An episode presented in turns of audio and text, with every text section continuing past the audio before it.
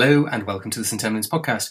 I'm Simon Carley, and today we're going to be spending a little bit of time talking about a new trial which has come out um, about the use of tranexamic acid, uh, the intramuscular route, as it was. And I'm delighted to be joined by one of the, the main authors, um, Ian Roberts, who many of you will know from TXA fame through Crash, Crash 2, Crash 3, and many other uh, major research studies. Uh, Ian, good morning. Good morning. Very happy to be talking with you. It's great. It literally has just been published. This is the uh, INTACT trial, isn't it? That's right. Yeah. Study of the use of intramuscular TXA in trauma patients. So I'm sure everybody out there knows the background that there's the, the, the, study goes back to 2010, doesn't it, really, with the CRASH 2 study, which showed that uh, tranexamic acid in bleeding trauma patients um, had a mortality benefit. And more recently, we've seen CRASH 3, which, although there's some controversy about it, um, I think fairly well demonstrates that in mild to moderate head injury, there's a benefit for tranexamic acid in a, a head injury as well. Would that be a, a, fair, sort of very rapid summary of 20 years worth of your work? yeah, I think I think it is. Yes. So. Um, early administration of tranexamic acid is life saving in trauma, but the, the critical issue is time. So it needs to be given as soon as possible, uh, preferably in the first hour, and that implies um, paramedic use.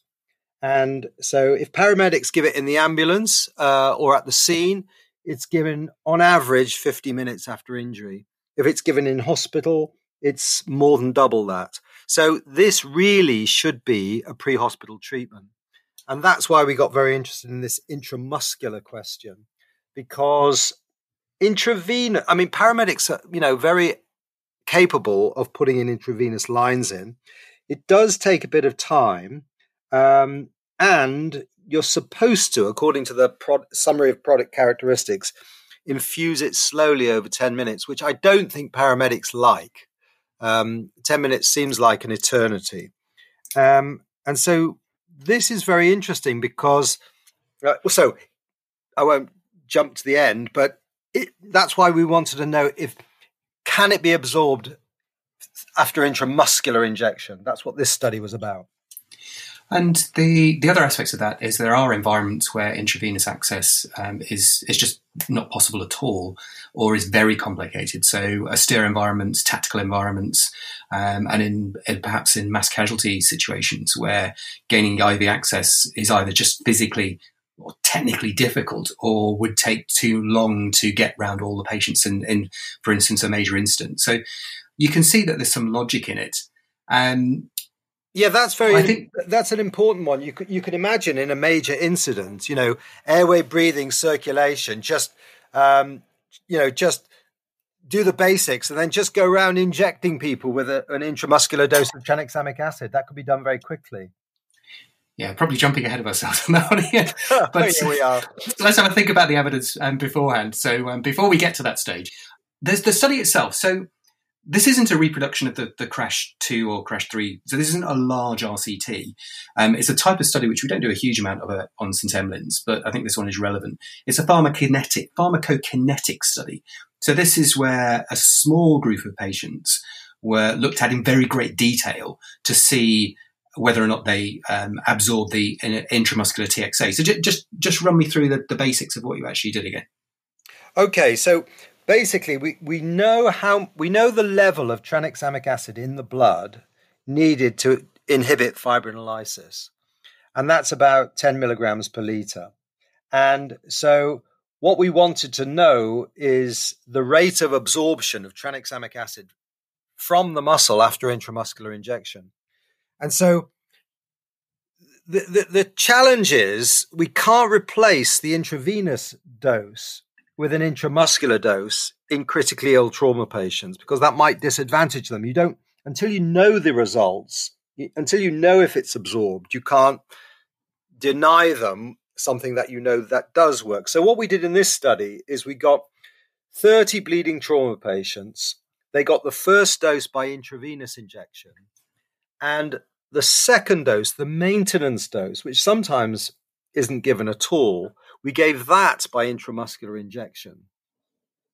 And um, with pharmacokinetic modeling, you could sort of um, work out all of the absorption parameters and the pharmacokinetic measures Um, and what you see is that, you know, with the intravenous, you get a sharp uptick and then it starts to come down. And then you see another uptick with the intramuscular. And you can sort of subtract the two and, um, you know, with pharmacokinetic modeling and see what the pharmacokinetic parameters of um, intramuscular tranexamic acid are. So there's a couple of key things in there. The first is that this was actually done in trauma patients. It's not been done in normal controls. And I think that's really fascinating because I think we were talking before the podcast that my teaching and, and, your teaching, I think, as well, was that the intramuscular route is just a big no-no in trauma. We teach this, you know, do not give um, analgesics intramuscularly. Don't, well, basically, don't give anything intramuscularly because the dogma, if you like, is that mm. things are not absorbed from the muscles in the shocked patient. But 60% of the patients in this trial were clinically shocked um, at, at enrollment, if I remember rightly. Yeah, I mean, these were, you know, critically ill trauma patients. Several of them died. Um, and even in shocked patients, we got therapeutic levels very quickly. So, um, you know, and that was my major concern that, you know, we'd, we'd inject tranexamic acid in the, into the muscle and it just stay there and not, not get into the blood until, until they're resuscitated when you don't need it. But that, but that's not what we found. So we're, you know, we're very excited about the results, really, because uh, they have important implications. In fact, in fact, the interesting thing was you get higher blood levels in shocked patients. And what this is, the reason for this is that the blood levels are a kind of balance between the rate of absorption from the muscle and the rate of elimination by the kidneys. And what we found is that in these trauma patients, it was absorbed from the muscle just as quickly, but it was eliminated from the muscles a little bit more slowly. So actually, you got blood levels faster in shocked patients. That was a real um, only only uh, only new data can tell you things like that. Well, I mean, that's the great thing about science is that it's, it's really exciting when you find a result which is kind of unexpected. Those are the, those are my happiest days of doing any form of research. I think so that must that must have been really exciting. The other thing was the question, of course, is how long does it last for? Because with the bleeding patients, then we we want the TXA levels to stay um, within therapeutic range for a period of time, and of course that's why I think um, we originally set off with the idea of the bolus and then the infusion, such that uh, patients who were continuing to bleed would have uh, continuing levels of uh, high levels of tranexamic acid, um, and that, that, it would continue for the period when we were, were most likely to die of the bleeding complications. So, in terms of longevity, you get you're getting a, a, rapid rise in the, the TXA levels. What about the, the length of time? Because we don't want it to just disappear. No, it was a, it was it was a very respectable length of time. Um, I, um, you know, it was a good five hours of therapeutic levels, and so um, it covers the period when you're most at risk of exsanguinating. So most of the effect of tranexamic acid is on, you know, all of the effect of tranexamic acid is on it reduces the risk of exsanguinating on the day of the injury. After all, it's only a you know a short um, a short ha- a drug with a short half life, and um, so it covered um, it covers the critical period. Um, the critical period is the you know is the you know the first you know three or four hours after injury, and, and uh, you get very good levels for for quite a while with um, intramuscular.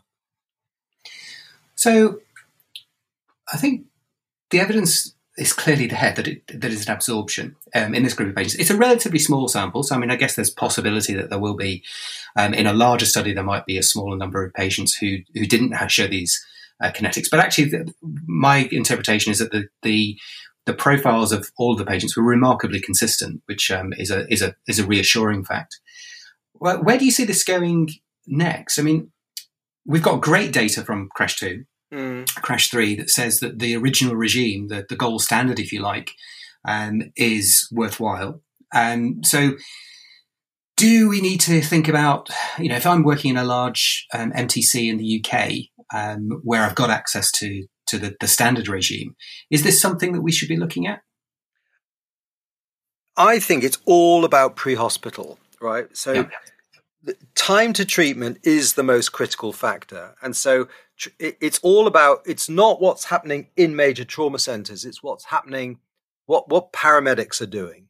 Right. And I think these results raise the possibility that it, you could get int- you could get therapeutic levels of tranexamic acid faster with an immediate intramuscular injection rather than a uh, you know wait until you get a line in and um, and then it, this slow injection. Mm. and also because because a lot of paramedics don't like the slow injection they're saying well you know we're still within three hours. Let, let, let's just let's just transport them to hospital and they can do it there well that's you know that's not the best thing to do because um, you know just getting tranexamic acid into the patient as soon as possible is what's going to save lives. And um, also with that, with with some of the head injury after crash three, the head injury in, indications, not all of those patients will will get an intravenous line, and so intramuscular could you know could have um, you know be particularly relevant in those patients. No, I think that's a really good point, actually. I think once we're in a, a, a well equipped centre, we've got lots of people, lots of space, lots of time, lots of kit. But when the when and of course in, pre-hospital environments you've you've not got the, the ability to have so much concurrent activity you're often limited in the number of people that you have available they're quite difficult to cannulate quite frankly uh, mm. major trauma patients so the the timings definitely do make a difference there so i can definitely see that that, that logic there i mean I guess I guess it's not up for, for me and you to decide whether or not the guidelines change, but I'd be really interested to see what people like JR Calc and the uh, faculty of pre-hospital care think about this because it, it, would seem to me that it's certainly on the basis of this, it's certainly an option if you're struggling. Um, then then that clearly would be a basis of uh, uh, considering this as an alternative. Yeah, we've sent the results to um, JR Calc, um, and you know it uh, ask them to consider you know consider their implications for pre-hospital trauma care. Okay, so I, I, really recommend people read the study. If if they're like me, they'll probably study a bit with some of the technical pharmacokinetics. So uh, do find your friendly pharmacist and go through it with them as well. Um, but I definitely think there's something in this. And going forward, I found a tweet. It was actually um, the from the military that they're looking at the potential of using these as auto injectors. So you have the potential to use those a bit like um, anaphylaxis, so use of adrenaline auto-injectors. So there's a possibility of using those in austere environments, which I thought was quite interesting. Um, can I ask you some other questions about TXA, if that's yeah. all right, whilst you're here? Please, please so do. there's a couple, of, a couple of ones. Um, so the first one, um, I didn't tell you about actually, but uh, it's in the blog post that we put out today about the paper is that uh, some units now are starting to think about um, using two boluses rather than a bolus and an infusion, which I think is a non evidence based approach to the use of TXA. So one bolus pre hospital, one bolus in hospital, as opposed to the eight hour infusion. It's an interesting idea. It would save a lot of faff in my world. But just wondered what you thought about that one. Well, what we've um, we've modelled that. See, the thing about pharmacokinetics is a bit like physics. You know, it's sort of um, once you know the parameters, you can work out all sorts of different things. We've modelled the um, um, the difference between uh, one gram followed by one gram or a two gram, um, you know, or two boluses, and it's very little. You know, they're almost identical in terms of their pharmac in terms of their the profile of blood levels you get a slightly higher peak if you give um, if you gave a two gram bolus instead you know instead of one gram bolus and an infusion you'd get a higher peak. And so it's possible because the the risk of convulsions might be we don't get um, convulsions at the doses we used in the crash trials but um, in cardiac surgery, when they use very high doses and they get very high peak levels, they do get an increase in convulsions with tranexamic acid. So you would get a slightly higher peak. Uh, if you gave a two gram bolus, you get a higher peak. Where the idea of a one gram, a one gram at the scene and one gram at hospital, I think that's quite that's quite interesting. Mm. Um, I think the answer, you know, there won't be any comparative trials. You just can't do it. Um, with the outcome of death you can't compare these different. So you have to go on pharmacokinetic reasoning. And our modeling is that, um, you know, one gram at the scene, one gram in the hospital, pretty much identical pharmaco, you know, blood profiles that if, than if you gave a maintenance infusion. The maintenance okay. infusion is a FAF. And a lot of people don't get it because it gets taken down when they go to theatre or for a CT yeah. scan or something like that. Okay, so that might be something that we look at um, here in Virchester. Um, yeah. So that was that was kind of interesting. And I, I, love to see that how the science sort of makes us change and sort of what becomes dogma gets challenged. I, I just love all of that kind of stuff. Um, more TXA questions, I'm afraid. Um, there was a, a, paper published in JAMA just at the beginning of September, which we reviewed, um, which was another TXA RCT on in brain injured patients. And it's a US study. I think it was actually conducted quite some time ago, and they looked at six month outcomes from this. And they suggested that there was no difference. And that that was sort of in contrast to Crash Three. I was just wondering um, what you thought about that. It's a smaller study, um, but we had a couple of concerns with this one. But I, I wondered what your take was. Well, first of all, the interpretation of the results. There was there was no statistically significant difference in survival between the two groups, but that's not to say there was no difference. In fact, there was 20% lower death, fewer deaths in the tranexamic acid group. And, you know, if you look at that result, or if, if you pool that result with the Crash 3 trial results, the Crash, it makes the Crash 3 trial results even stronger. so, yeah. you know, even though it was sold by the authors as because they like to do that. They like to talk up. Um, you know, it's understandable. You know, you don't want to say, well, you know, our study of a thousand patients supports the results of the Crash Three trial in thirteen thousand patients. It's more interesting to say something controversial, but but in actual fact, um, it's the the results are entirely consistent with the Crash Three trial, and in fact, make the Crash Three trial more convincing, not less. Yeah, the other thing I noticed in there is that, and I, I, it's not a criticism of them because I think they actually recruited or reported before Crash 3 came out, um, and it wasn't a specified pre analysis. Actually, I think it might have been. But um, they pulled all the, the, the, head injuries together. So they didn't stratify by GCS, which of course is where Crash 3 found its more interesting results. And so, actually, quite a, a large proportion of the patients in the trial were of the group that Crash 3 would suggest wouldn't have benefited anyway. So the very severe brain injury. Um, they did exclude GCS three fixed dilated pupils, but in the sort of the the, the four to eight um, group, where there was quite a lot of that um, group of patients in there. So the numbers of whom, if you if you go with crash series results, the number of patients in the the JAMA trial who could have benefited from TXA is actually potentially relatively small. So. I don't think it. I didn't change my mind. Is I guess is what I'm saying.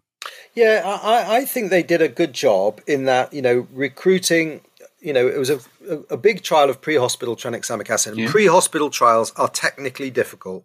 Um, you know, they're, they're quite challenging. So all trials provide information, and, and, and the more information is better. So I'm always positive about any trial but you have to see all of the information together. You can't look at one trial result and say, you know, this you can't say, well, that one's positive, that one's negative. It doesn't work like that. It, it's all information. It's continuous. You have to look at it in the, you know, in the broad all together. And when you do that, it's actually entirely consistent. Yeah, and um, I, I, completely agree with that. And on that point, actually, just have well, just one more question, if it's okay, before we sort of um, let people go back to their driving or whatever it is they're doing whilst they're listening to the podcast. Is I noticed that um, that your unit actually does allow access to the data through this Freebird server. And I'm not sure that's done by everybody. You just want to tell us a little bit about that from a sort of a research governance and, and sharing perspective. Well, I mean, all of the crash trials have been publicly funded trials. So we don't feel, first of all, we, you know, we don't feel they're our data. We feel that they're the world's data. It's like a resource that everybody should use. And, um, and so, yeah, after we've we, we normally write a statistical analysis plan, do the analyses that we think are important, and then and then we just put the child data on, on a data sharing website for other people to use if they want to. And we did this with the very first crash trial. This was a, a trial of steroids in head injury, and we found that other people published papers from more other people published papers from from the data than we did in a ratio of five to one. So the, these data sets, like you know, there've been a lot of hard work by doctors all around the world, um, including the UK.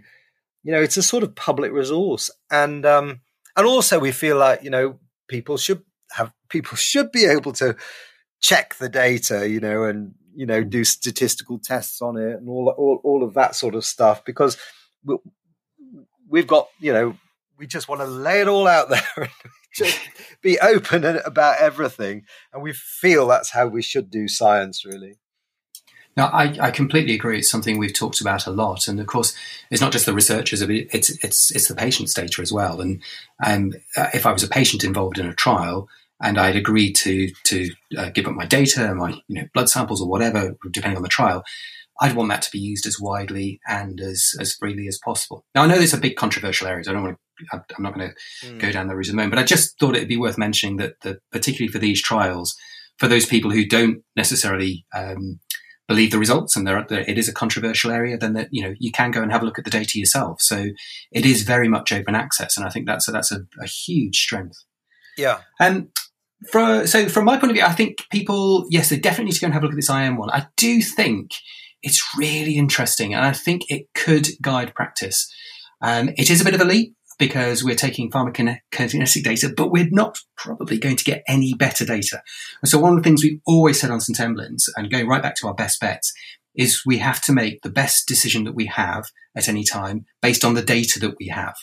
And so this, as you said, it just adds more information into the mix. It allows us to make better, more informed decisions. So I'm really pleased to see it out there and I hope people read it.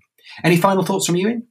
No, um, thank you, Simon. I, um, I, I think that yeah, I, I think you covered the, the, main points, and um, I hope people do check it out. And I think it, it, it does give us more flexibility in how we treat bleeding trauma patients. Oh yeah, oh, I said it was going to be the last thing. There's one more thing I wanted to say. um, no, it's, it's, it's not. It's not. It's not even TXA related.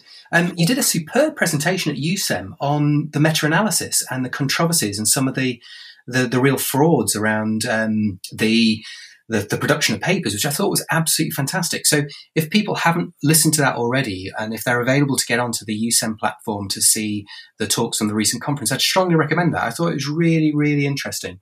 Oh, th- well, thank you, Simon, for that. Uh, it was a bit of a it's, it's a bit of a personal journey. I, I started off doing a systematic reviews, and I did one where I subsequently found that all of the trials were fabricated.